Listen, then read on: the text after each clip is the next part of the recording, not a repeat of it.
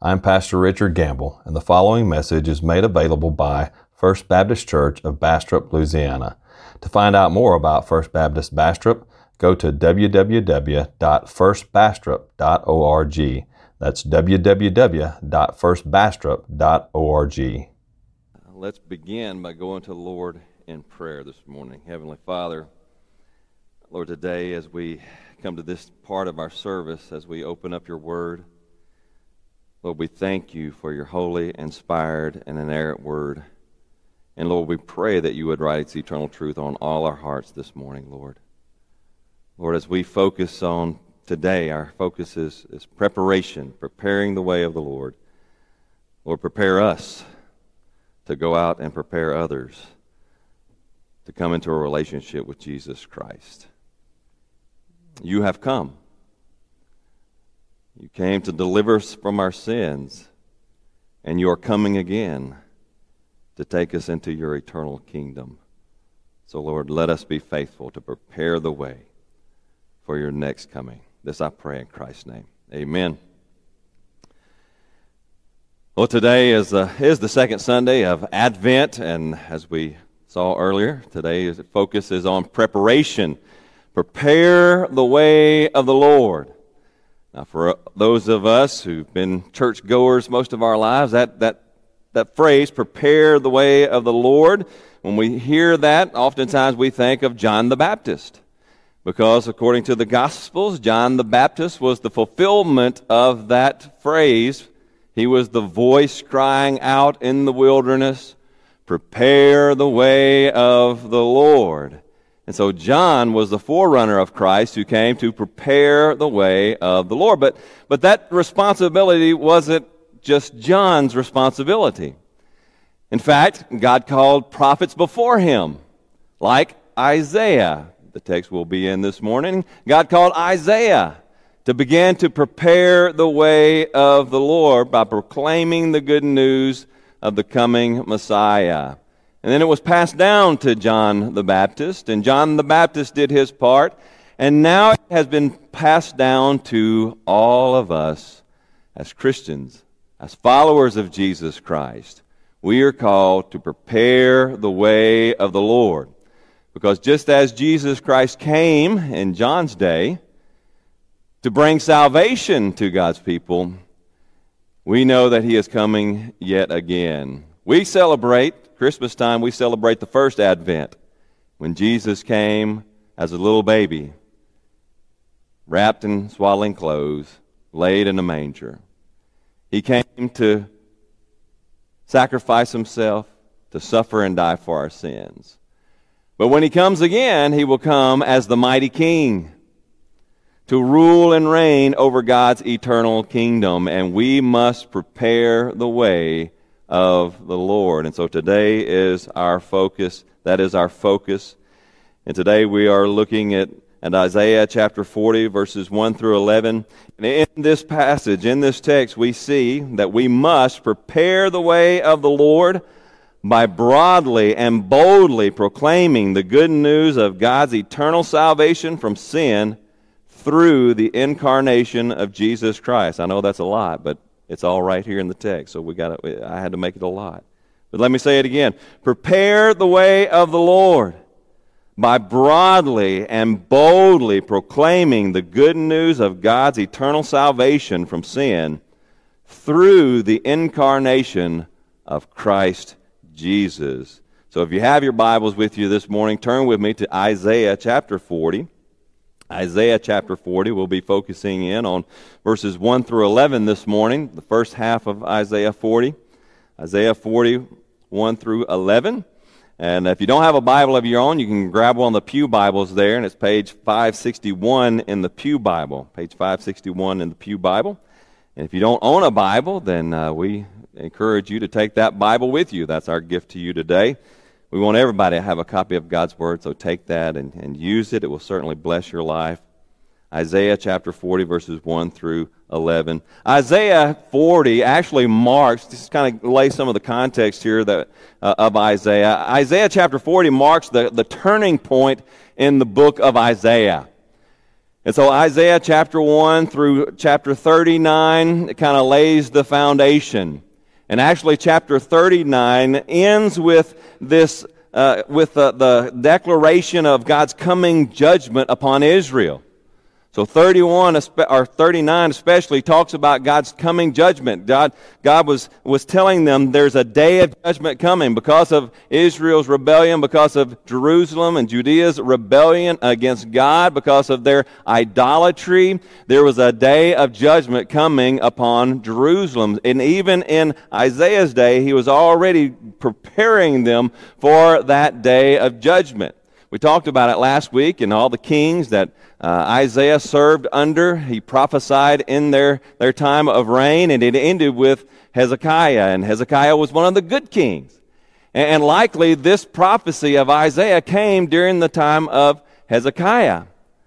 And so, in fact, uh, we, we read the story of Hezekiah, and Hezekiah, he got sick, and then he got better. God healed him and allowed him to, to live a little bit longer. And, and there were some guys from Babylon who came to, you know, wish him well. Hey, good news, heard you're, you're healed, you're feeling better, great. And Hezekiah went through and he showed them all that he had, all of his treasuries and everything. And because of his pride and his arrogance, God began to pronounce upon Judea the coming exile, the coming judgment of God upon Judea and Jerusalem. And so this prophecy is coming during that time period. And so that's set the stage. But, but now God doesn't want them to, to be downcast completely, right? Judgment is coming, but down in chapter 40, God says, but here's the good news. There's the bad news. Judgment is coming, but here's the good news. And so we get the good news today in Isaiah chapter 40. And so we, we begin with that he, he calls Isaiah here in chapter 40 to, to comfort the people of Israel and to give them a message not of judgment, but a message of salvation. Salvation is to come. Yes, you're going into judgment, but don't worry, I'm coming to save you, God says. So, with this understanding, I want us to start then in actually in, in verse 9 of Isaiah 40. Because verse 9 actually gives us kind of the, the meat of the text uh, of what we're supposed to do with this. It's our call as Christians, it's our call as God's people of what to do. So uh, the rest of the, the chapter, the rest of these verses, verses 1 through 8 and then 10 through 11, they, they give us the message of salvation. But verse 9 gives us the mission of God's covenant people. So I want to start there and look at our mission, and then we'll look at our message. So notice in verse 9, he says, Go on up, go on up to a high mountain, O Zion herald of good news. Lift up your voice with strength, O Jerusalem, herald of good news. Lift up, fear not. Say to the J- cities of Judah, Behold your God. And so here we have the mission of God's people go up, go up, declare, herald the good news, lift your voices with strength lift their voices not in fear, right? With, with courage, with boldness. So here we see our mission as God's people. It was given to Isaiah. It was passed down to other prophets. It was passed down to John the Baptist. And now it's passed down to us. This is our message. This is what we are to do as God's people. We are to prepare the way of the Lord by proclaiming the good news. Good news. There's bad news. Judgment is coming, but there's also good news. God brings us good news, so we're to proclaim good news. And not only are we to proclaim the good news that God has given us, the good news of God's salvation, but we're to proclaim the good news broadly. He says, Go up, go on up to a high mountain. Go on up to a high mountain. Now, I used to turkey hunt when I lived up in central Arkansas. I loved to turkey hunt in the Ouachita Mountains there. We live right there in the midst of them. I love to go out to the Ouachita Mountains and turkey hunt. And early in the morning, you had to get there early before daylight. And I would go out upon, on a ridge and I would listen for the turkey, right? Because early in the morning, when that, that gobbler, when he gets up and he starts loosening those feathers up, he gobbles on the, on the limb, right? When he's still on the roost, he, he lets out a gobble, and that's to let the other turkeys, especially the hens, to know that he, he's there. And so he would gobble up there on top of that ridge, and, and you could hear him gobble for miles around as long as he was up there on top of the ridge on that limb. You could hear him gobble forever. And, In fact, sometimes it was kind of difficult because I'd be on this ridge, and he'd be two ridges over gobbling, and he sounded like he was right next to me. See, and, and that's the way it is when you're up on top of the mountain and, and you're shouting out the message, people all around could hear you. Now, when he went down in the valley, then he, I couldn't hear him anymore. But up there on the ridge, on top of the mountain, oh, you could hear him for miles around. And that's what Isaiah is saying. That's what God is saying in this prophecy. He's saying, go up on the high mountain where mo- the people can hear you, where, where all the people can hear you, and proclaim the good news. We are to proclaim the good news broadly for all the world to hear. We're to proclaim the good news broadly, but not only are we to proclaim the good news broadly, we're to proclaim the good news with uh, boldly. We're to proclaim the good news boldly. Lift it up. Lift up your voice. Lift up the, the good news. Fear not. Fear not. Don't proclaim it in fear. It's not like, hey, hey, here's the good news. No, good news.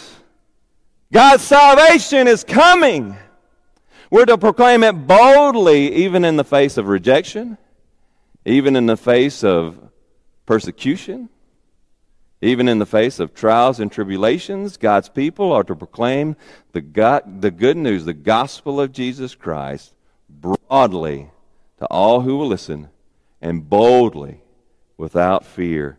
So that's our task. That's our mission. And Jesus calls us to that same mission, right? He says, disciples of all nations. Go make disciples of all nations, and lo, I am with you always, even to the ends of the earth. In other words, uh, he, he gives us the boldness because He is with us. So we are to proclaim the good news broadly and boldly. So, with that in mind, with our mission in mind, then let's look at the, the good news itself, the good news that we are to proclaim. Let's begin to look at that. Now, we see here in Isaiah, as he prophesies this, Isaiah reveals four major points that frame God's good news of salvation. We see that in the four stanzas here in our text. First, we begin broadly and boldly proclaim the good news of God's salvation from sin. He begins focusing in on the sin. It's not just salvation from uh, our worldly ills, although that's a part of it, but he, he is coming to save us from our sin, from our iniquity. Look there in the first couple of verses. He says, Comfort, comfort my people.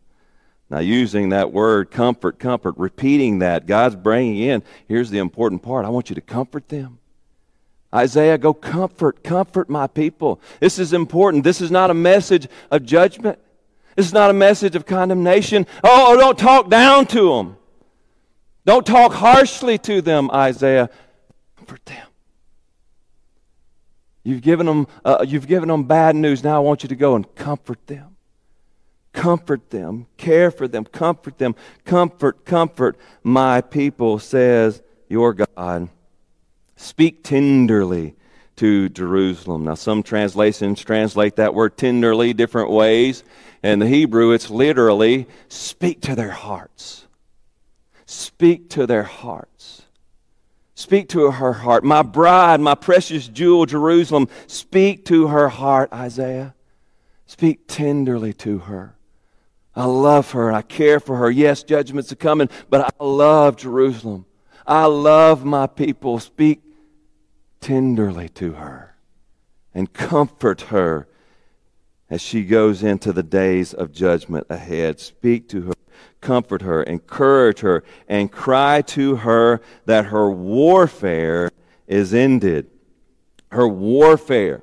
Now, warfare is used here as kind of a, an illustration or kind of as an image of distress because you go through warfare.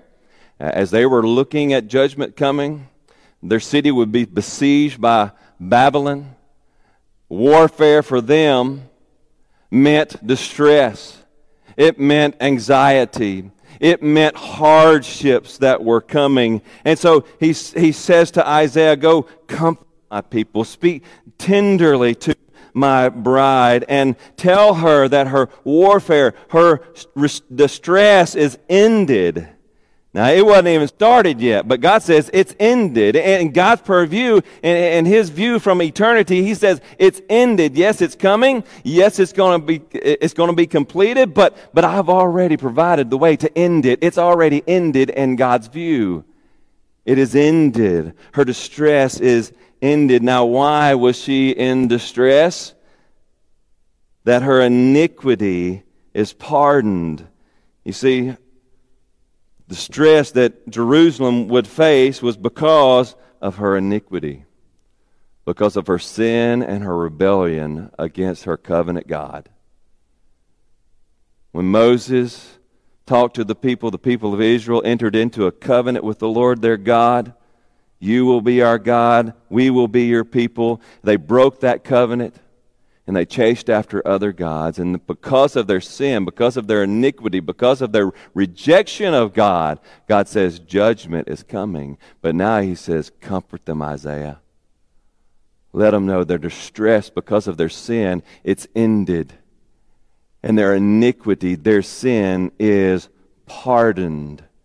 Now, that word pardon the Hebrew term behind the word pardon in the English text. And again, some English texts say different things. They translate it a little bit different, but it means to, to, to take up, to carry away, or to pay for. Right? It's not there anymore because it's been paid for. It's been redeemed. You have been redeemed from your iniquity. That's what he's saying to them. Let her know, let my, my, my bride know that her warfare is ended. Her sin has been redeemed. It's been paid for. I've taken care of it.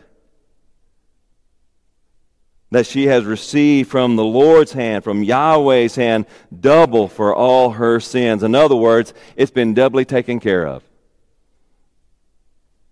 God says, I've taken care of, I have redeemed Israel from her sins, and there is nothing left to pay. Her iniquity has been paid for, and there's nothing left. Nothing left. Comfort her, Isaiah. Comfort her. God says, because I've paid for her sins. I've redeemed her from her sins.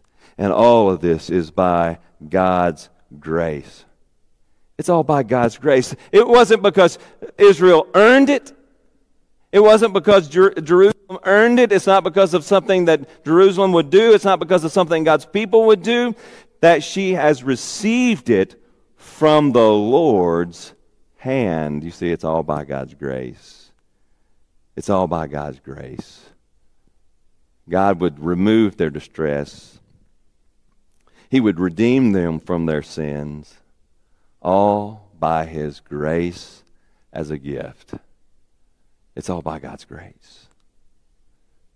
So, Isaiah, he says, Isaiah is to proclaim the good news broadly and boldly the good news of God's salvation from sin.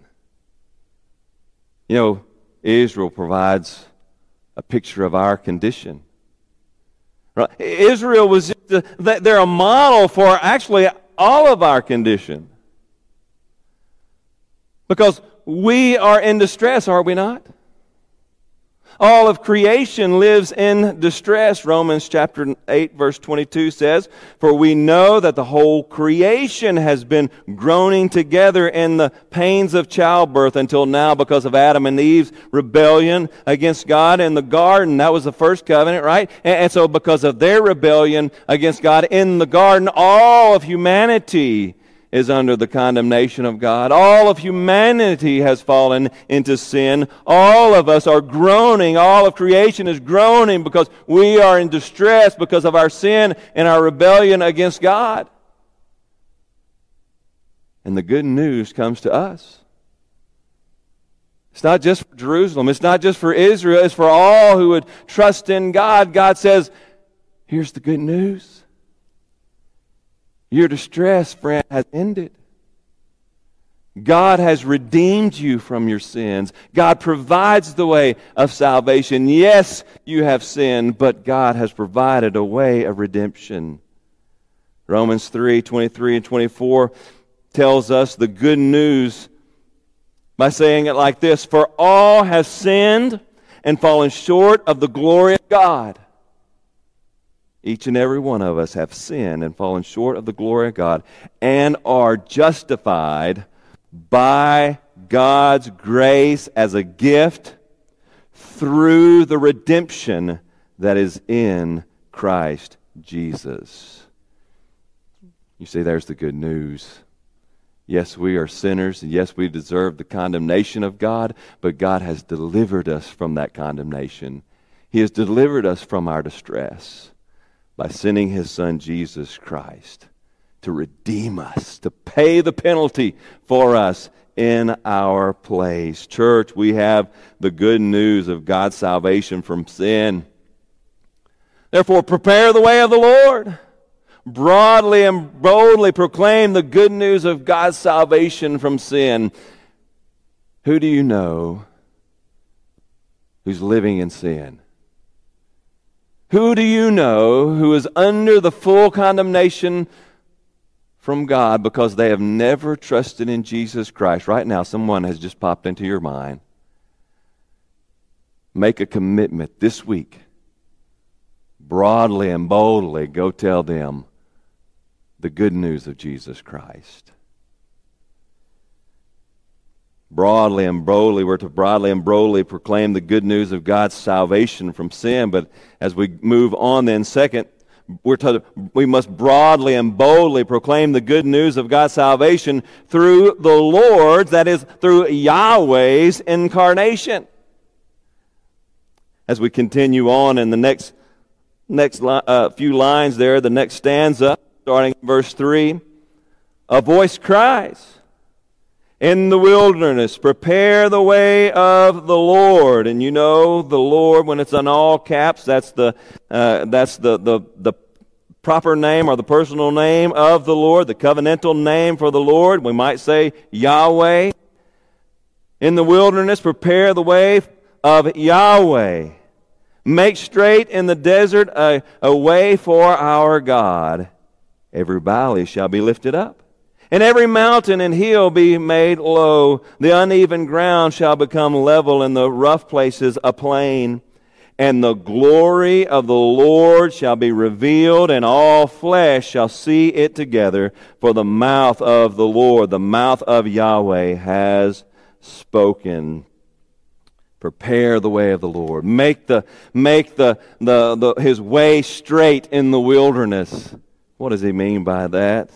You know, I was, I'm from Arkansas, right? And, so I remember back long time ago now that when President Bill Clinton, when Bill Clinton was president, and uh, of course, Bill Clinton is an Arkansan, and so he did come to Arkansas occasionally, uh, even as president. And I can remember, we lived in Warren at that time, and I can remember one time President Bill Clinton came not just to Warren, he came to Hermitage, Arkansas. Anybody know where Hermitage, Arkansas is? There's a few people that knows where Hermitage, Arkansas is. Hermitage, Arkansas makes Warren, Arkansas look like a metropolis.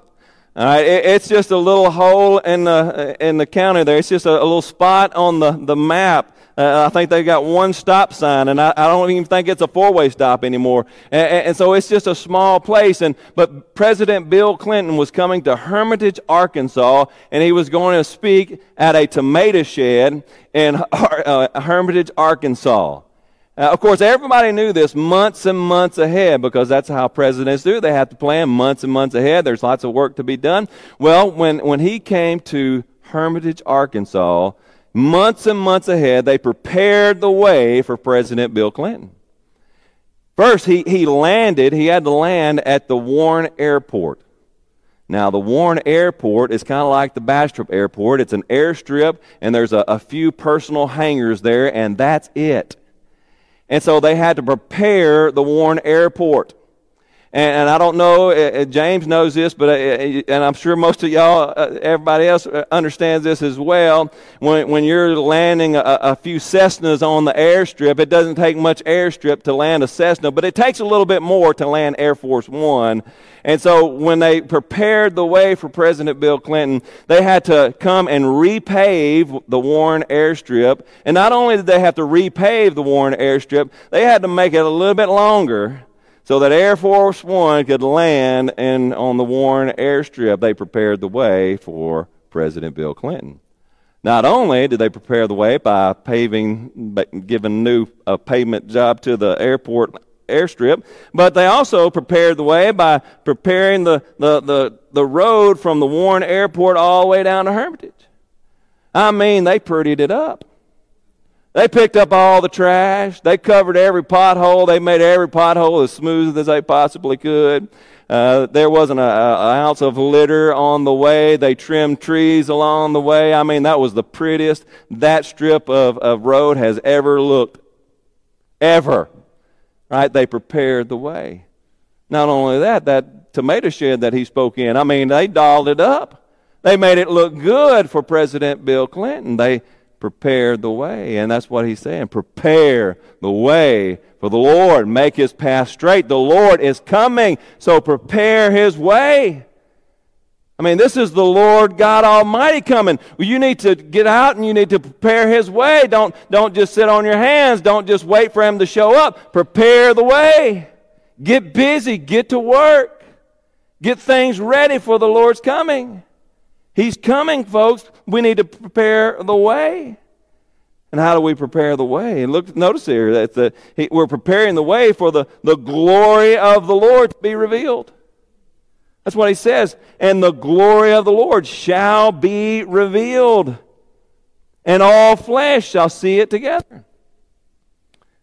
Now, this is amazing proclamation. This is an absolutely amazing proclamation. The glory of the Lord shall be revealed, and all flesh shall see it together. Why is that so amazing?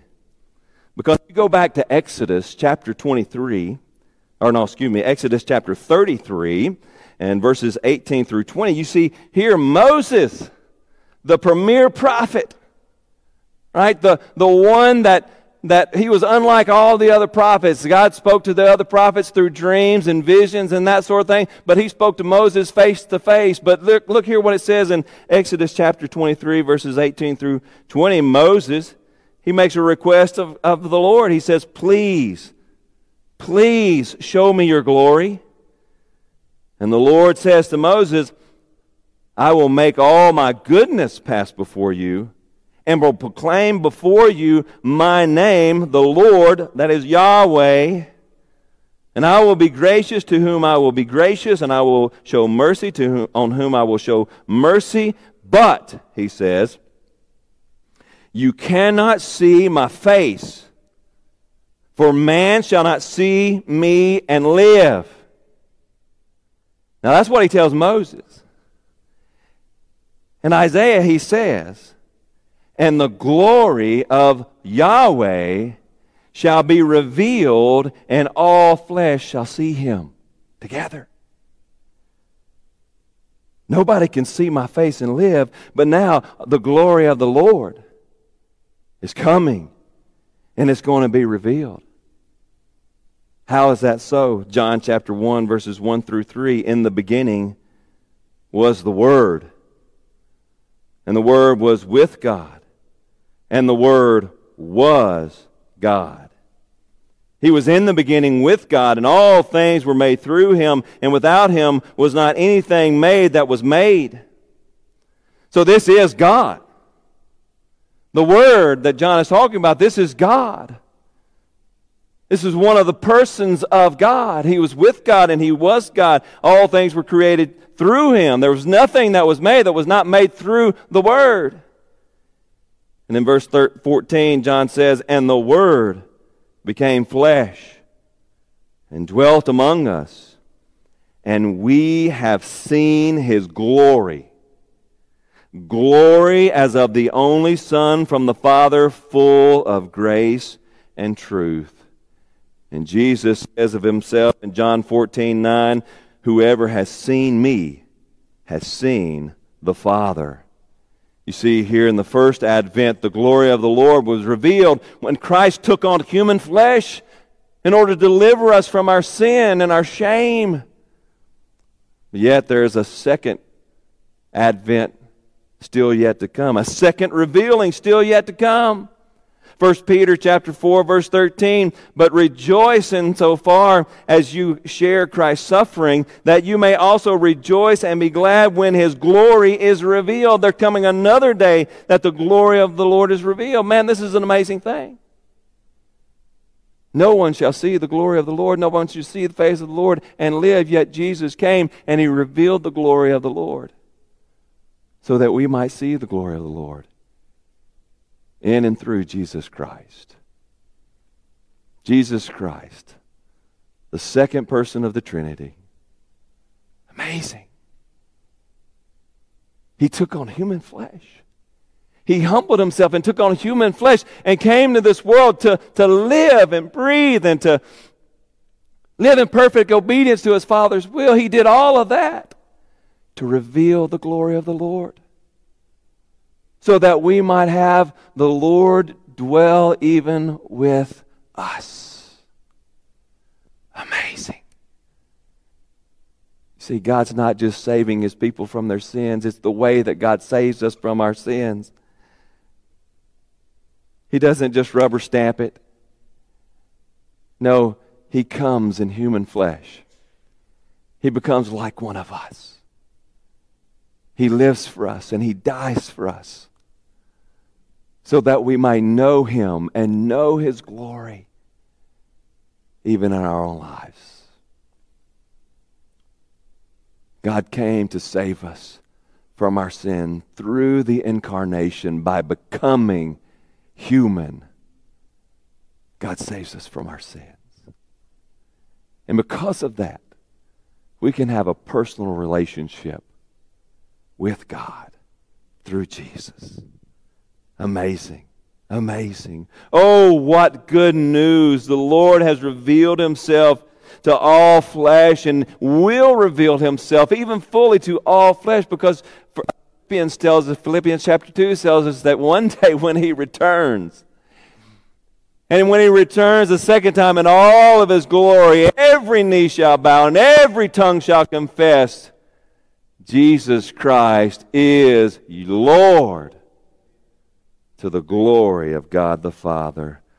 Oh, dear Christian, broadly and boldly proclaim the good news of God's salvation through the Lord's incarnation, through the Yahweh's incarnation. God took on human flesh to deliver us from our sin and to be with us. Who do you know who looks for love in all the wrong places? Who chases after love in this person and that person and this thing and that thing, that search for love is just searching for a love that is never ending. It's a search for God's love. This week, proclaim to them the good news of God's love. Jesus Christ came, stepped off of his heavenly throne, came to this world to be with you, to be with that person. Share the good news of the incarnation with that person this week. Broadly and boldly proclaim the good news of God's salvation from sin that came through his incarnation. And third, broadly and boldly proclaim the good news of God's eternal salvation broadly and boldly proclaim the good news of God's eternal salvation. Look here in the next stanza, verses 6 through 8. First, let's start with 6 and 7. And, and a voice, a voice says, Cry. And I said, What shall I cry? All flesh is grass, and all its beauty is like the flower of the field. The grass withers and the f- flower fades when the breath of the Lord blows on it. Surely the people are grass. This section here reminds us of our own, morta- uh, our own mortality, doesn't it? That's what he's saying. We're mortal. We're here for a moment and, and then we're gone. It's, life is like that. It's just a, a tiny dot on the page. We're mortal. We know that there's, there's, there's two things that are sure, right? Taxes and death. That we're, we all got that. Those two things are sure. Death is coming. If, if the Lord doesn't return, we're all going to experience death. We're all going to come to that day of death. We are mortal. In this life, we are mortal. And we have to struggle with that. We got to think through that. But, as he goes on, he shows us that God's immortal promise overcomes our own mortality. Notice what he says in verse 8 the grass withers, the flower fades, but the word of our God will stand forever. The word of our God will stand forever. God's immortal, eternal promise overcomes our own mortality. I love how 1 Corinthians puts it. Paul in 1 Corinthians says, 1 Corinthians chapter 15, uh, chapter 15, verse 50, I tell you, this, brothers, flesh and blood cannot inherit the kingdom of God, nor does this perishable, this perishable body, inherit the imperishable. Behold, I tell you a mystery. We shall not all sleep, but we shall all be changed in a moment, in the twinkling of an eye, at the last trumpet. For the trumpet will sound, and the dead will be raised imperishable, and we shall be changed. For this perishable body must put on the imperishable, and this mortal body must put on immortality. And when this perishable puts on the imperishable, and when the mortal puts on immortality, then shall come to pass the saying that is written Death is swallowed up in victory.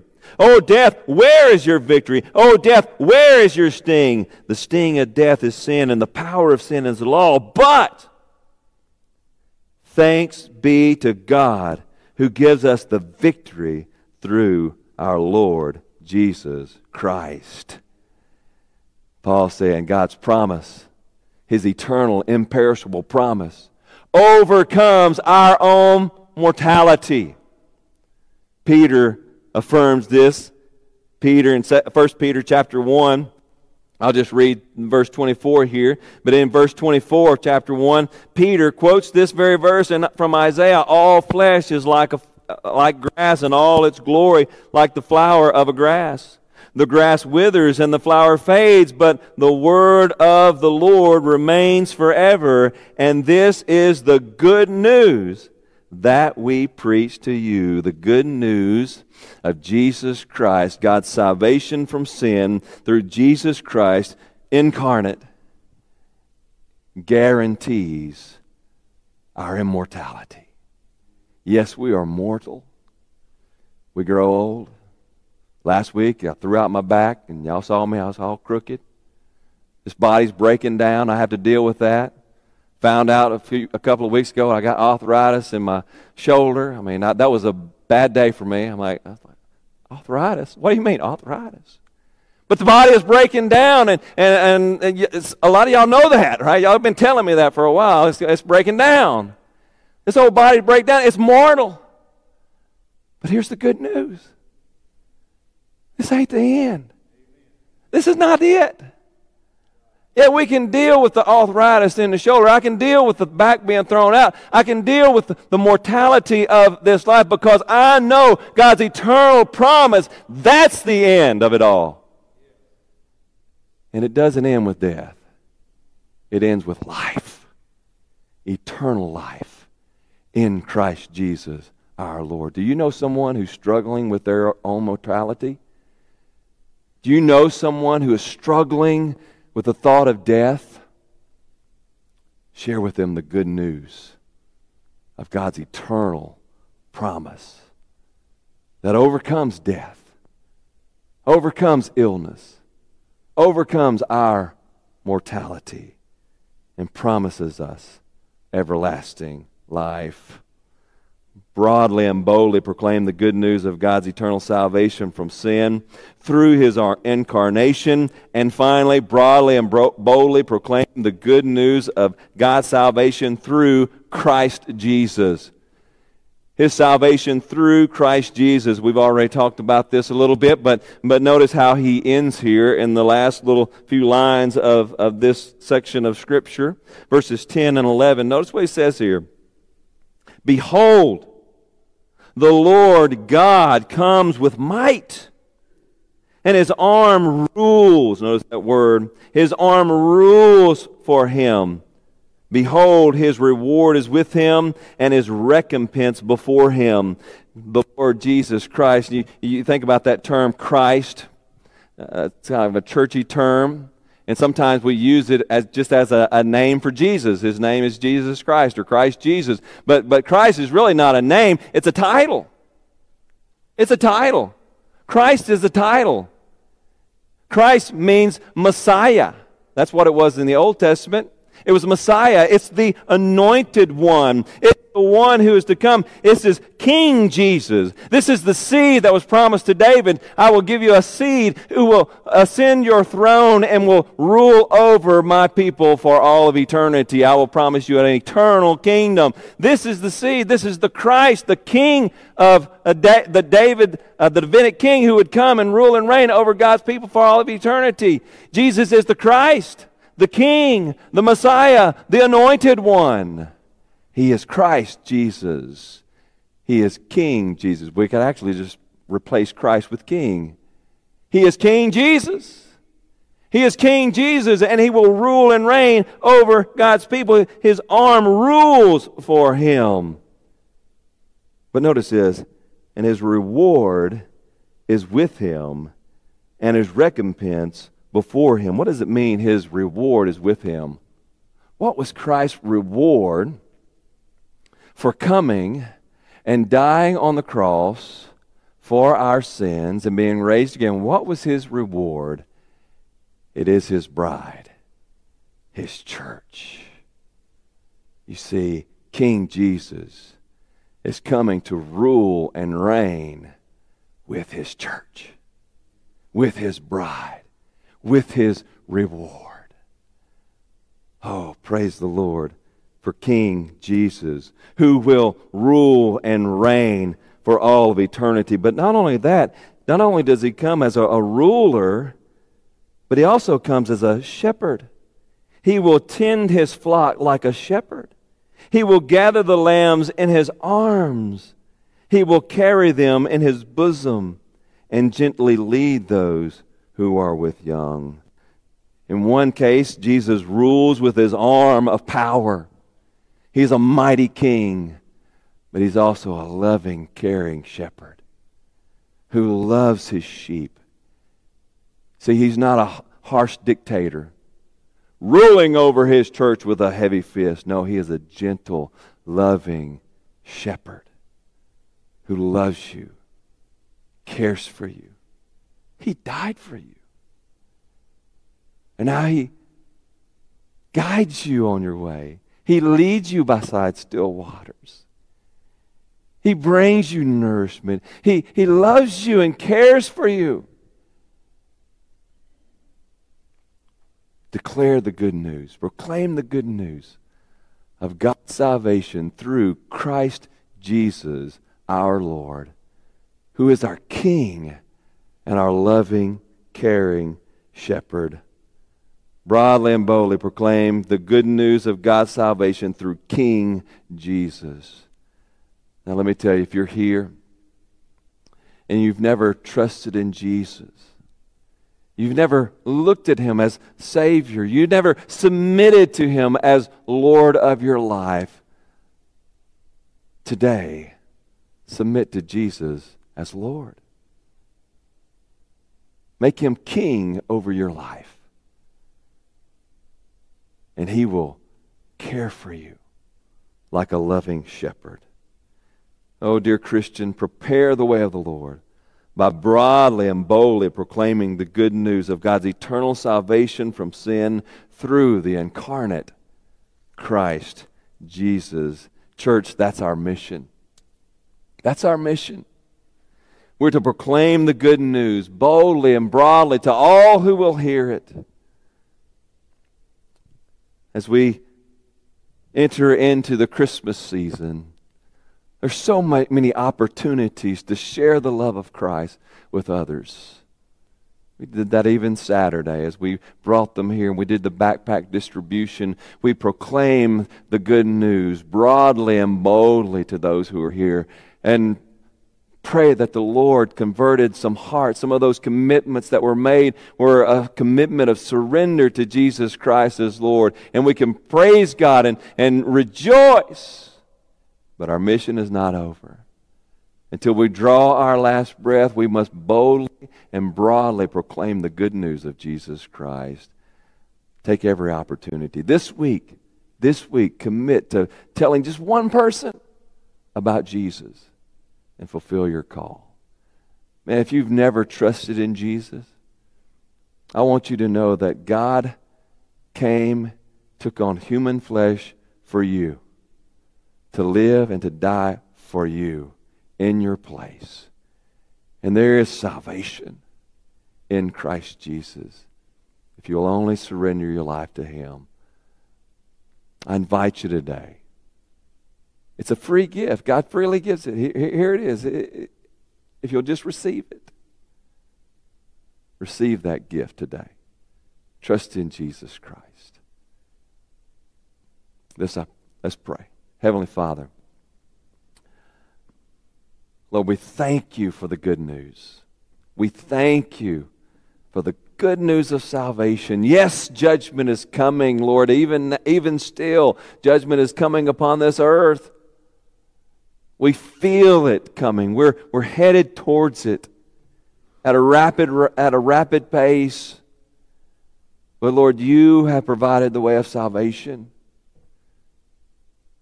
by coming, taking on flesh, and living and dying for us. You have provided the way of salvation.